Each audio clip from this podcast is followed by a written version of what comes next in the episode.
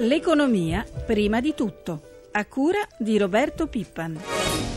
7.42 minuti e 28 secondi, buongiorno da Lucia Coppa. Vicenda MPS sempre in primo piano, mentre va avanti l'inchiesta della Procura di Siena che ieri ha definito la situazione esplosiva e incandescente, dal Ministro Grilli arrivano rassicurazioni sulla solidità di MPS e di tutto il sistema bancario, sull'operato di Banca Italia.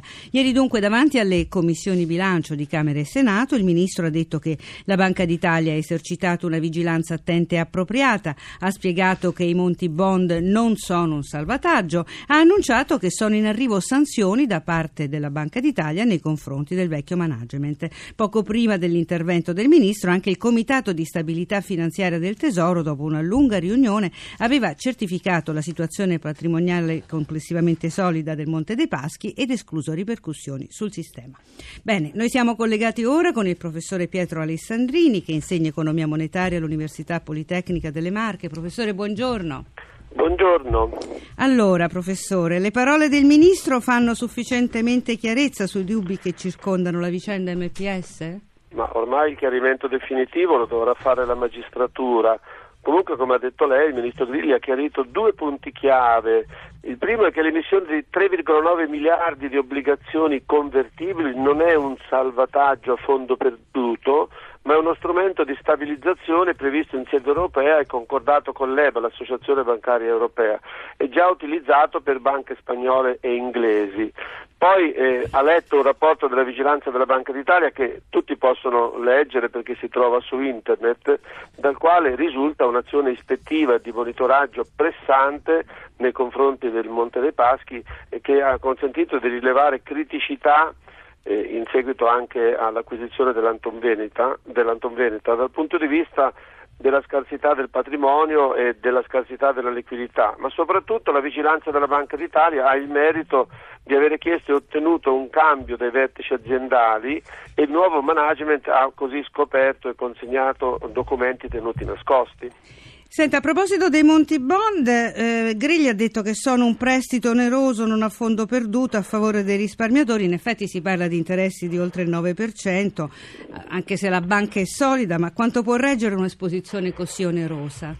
Ma infatti eh, è anche uno stimolo affinché vengano rimborsati il prima possibile, perché sono però va detto sono prestiti subordinati che aumentano il capitale perché sono convertibili in azioni, pertanto la, pertanto la, copertura del patrimonio del Monte dei Paschi a fronte delle esposizioni è salita al 15,4% che è ben al di sopra del livello minimo dell'8% e il problema cruciale è però quello della crisi di fiducia che tra l'altro è alimentata dalle strumentalizzazioni politiche in, in clima elettorale. Senta professore, lo dicevamo anche prima, Grilli ha assicurato che le banche italiane sono sane, secondo lei si può escludere che il problema derivati non sia presente in altre banche? No, non si può escludere, ma va anche detto che i derivati non sono tutti degli strumenti che hanno delle negatività, eh, bisogna vedere, distinguere tra posizioni e posizioni. I derivati sono strumenti di copertura che possono avere anche un effetto di attenuare il rischio. Purtroppo in questa copertura spesso si inseriscono dei valori appunto, che, eh, sottostanti che possono invece far sfuggire la percezione del rischio e determinare perdite. Professore, passiamo dalla finanza all'economia reale. Le forze sociali continuano a mettere a punto le loro richieste per il governo che uscirà dalle elezioni. Oggi con il suo segretario Marco Paolo Nigi sentiamo cosa chiede la Confstal, la confederazione che raggruppa i sindacati autonomi prima cosa è liberare il lavoro e l'impresa da una insostenibile oppressione fiscale che riduce progressivamente il potere d'acquisto dei lavoratori e dei pensionati e la competitività dell'impresa regolare. Alleggerire la spesa pubblica dagli insostenibili sprechi, ridurre il costo della politica ridisegnando le istituzioni territoriali autonome, pianificare in maniera concreta e fattibile la vendita del patrimonio immobiliare pubblico inutilizzato. Allora, professor Alessandrini, anche la Confsal, come le altre forze sociali, per rilanciare l'economia mette al primo posto la necessità di tagliare la tassazione sul lavoro. Con quali prospettive, secondo lei? Ma io sono d'accordo perché la riduzione del cuneo fiscale, cioè una riduzione della tassazione che grava sul costo del lavoro, è la manovra più urgente e più efficace per rilanciare l'economia. Certo però bisogna recuperare gettito fiscale con una tassazione selettiva, cioè da qualche altra parte. Ieri la CGL ha lanciato un nuovo allarme, siamo all'anno, all'anno, zero del welfare, dice il sindacato che denuncia in cinque anni le politiche sociali sono state tagliate del 75%, in pratica le risorse sono passate da 923 a 70 milioni, colpendo in particolare i fondi per le famiglie e le politiche giovanili, oltre agli enti locali e il sud. Secondo lei si potrà tornare alle garanzie del passato o si dovrà invece pensare ad un welfare diverso? ma innanzitutto la conseguenza più drammatica della crisi, la speranza è che si possa tornare a livelli di sviluppo che consentono di recuperare spazi fiscali per un sostegno alle politiche sociali. È però una speranza che purtroppo non si realizzerà in tempi brevi. Bene professore, noi ci fermiamo qui, le auguriamo buona giornata. Grazie, buongiorno. E parliamo ora di Fiat, arriva qualche primo timido segnale di ripresa sui mercati grazie al buon andamento degli ordini di Panda, vicino alle 20.000 unità. Per la prima volta dalla scorsa estate nello stabilimento di Pomigliano non si dovrà ricorrere alla cassa integrazione a febbraio. Tornano al lavoro anche 500 operai dello stabilimento ex Bertone alle porte di Torino, qui verrà prodotta la nuova Maserati. L'inaugurazione è in programma questa mattina nella fabbrica, ma per saperne di più ci colleghiamo subito con il nostro inviato a Torino, Luca Patrignani. Buongiorno Luca.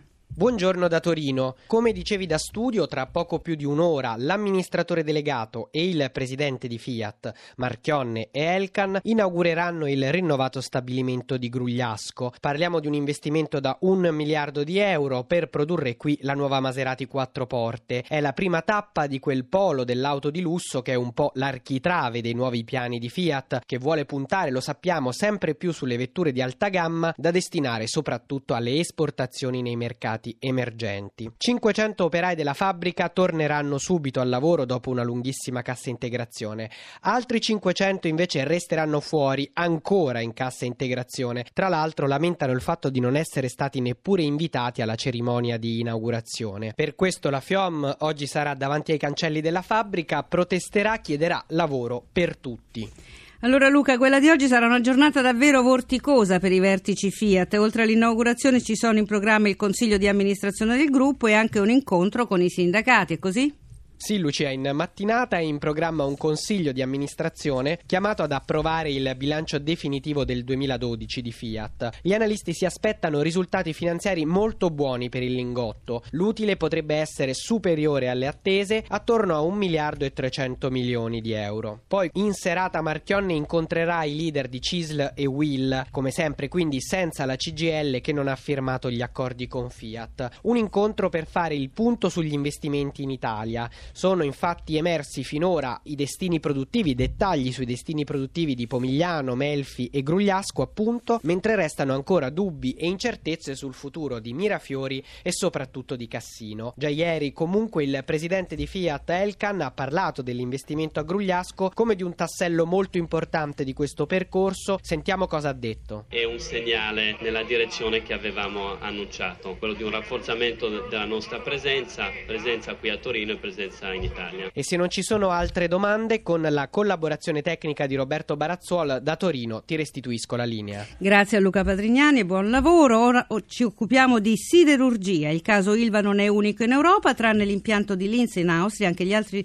siti siderurgici hanno problemi analoghi a quello dello stabilimento di Taranto. La denuncia è arrivata dal presidente di Federacciai, Antonio Gozzi, che ha anche fornito gli ultimi dati sulla siderurgia italiana. Sentiamo Sabrina Manfroi. Avere un'industria siderurgica per un paese moderno è un obbligo, così come è un obbligo investire per ottenere la massima compatibilità ambientale. Un messaggio forte e chiaro quello lanciato dal neo presidente di Federacciai Antonio Gozzi in occasione del bilancio del settore con chiaro riferimento alla bufera abbattutasi sull'Ilva di Taranto. Se vogliamo mantenere il primato che abbiamo in Europa come siderurgici italiani lo possiamo fare soltanto investendo da una parte in tutele ambientali, più ancora di quanto abbiamo fatto in questi anni anni e dall'altra in innovazione di prodotto e processo per distinguerci dalle tante siderurgie mondiali che stanno venendo fuori e che rischiano di insidiarci proprio sul prodotto. Quanto incide la vicenda dell'Ilva sulla produzione di acciaio in Italia? Beh, L'Ilva vale grosso modo un terzo della produzione di acciaio in Italia, l'impatto dell'Ilva è fortissimo sulla filiera a valle, sulla filiera di trasformazione del metallo. Negli ultimi due anni la domanda di acciaio in Italia è calata del 40%, una frenata brusca per il settore che è riuscito a contenere le perdite solo grazie alle esportazioni. Temiamo che la forma e la domanda del 2013 sia grosso modo simile a quella del 2012, quindi bassa e calante. Continuiamo a cercare di essere sempre più efficienti in presenza di una domanda ridotta. Direi che i siderurgici del nord, quelli del forno elettrico, i bresciani e i bergamaschi sono maestri da questo punto di vista. E siamo alla pagina finanziaria, ci colleghiamo con eh, Milano. Paolo Gila, buongiorno. Buongiorno da Milano.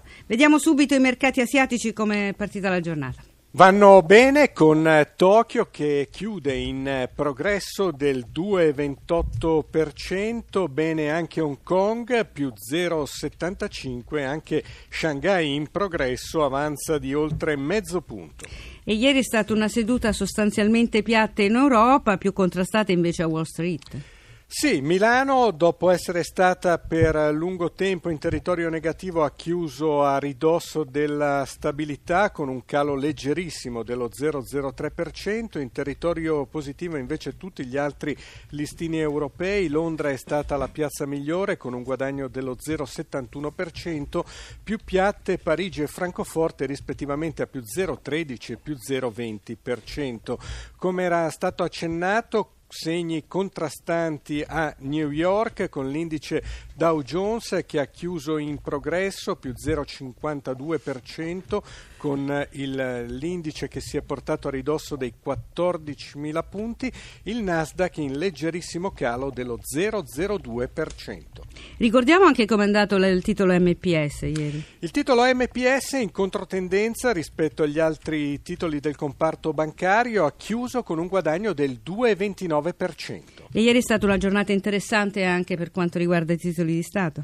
Sì, eh, sono stati collocati 8 miliardi e mezzo di bot a 6 mesi con rendimenti in calo scesi allo 0,73%. Oggi sarà la giornata dell'asta dei BTP. Ricordiamo che ieri lo spread è calato. Sì, è sceso a 248 punti base dopo aver toccato un minimo a 242.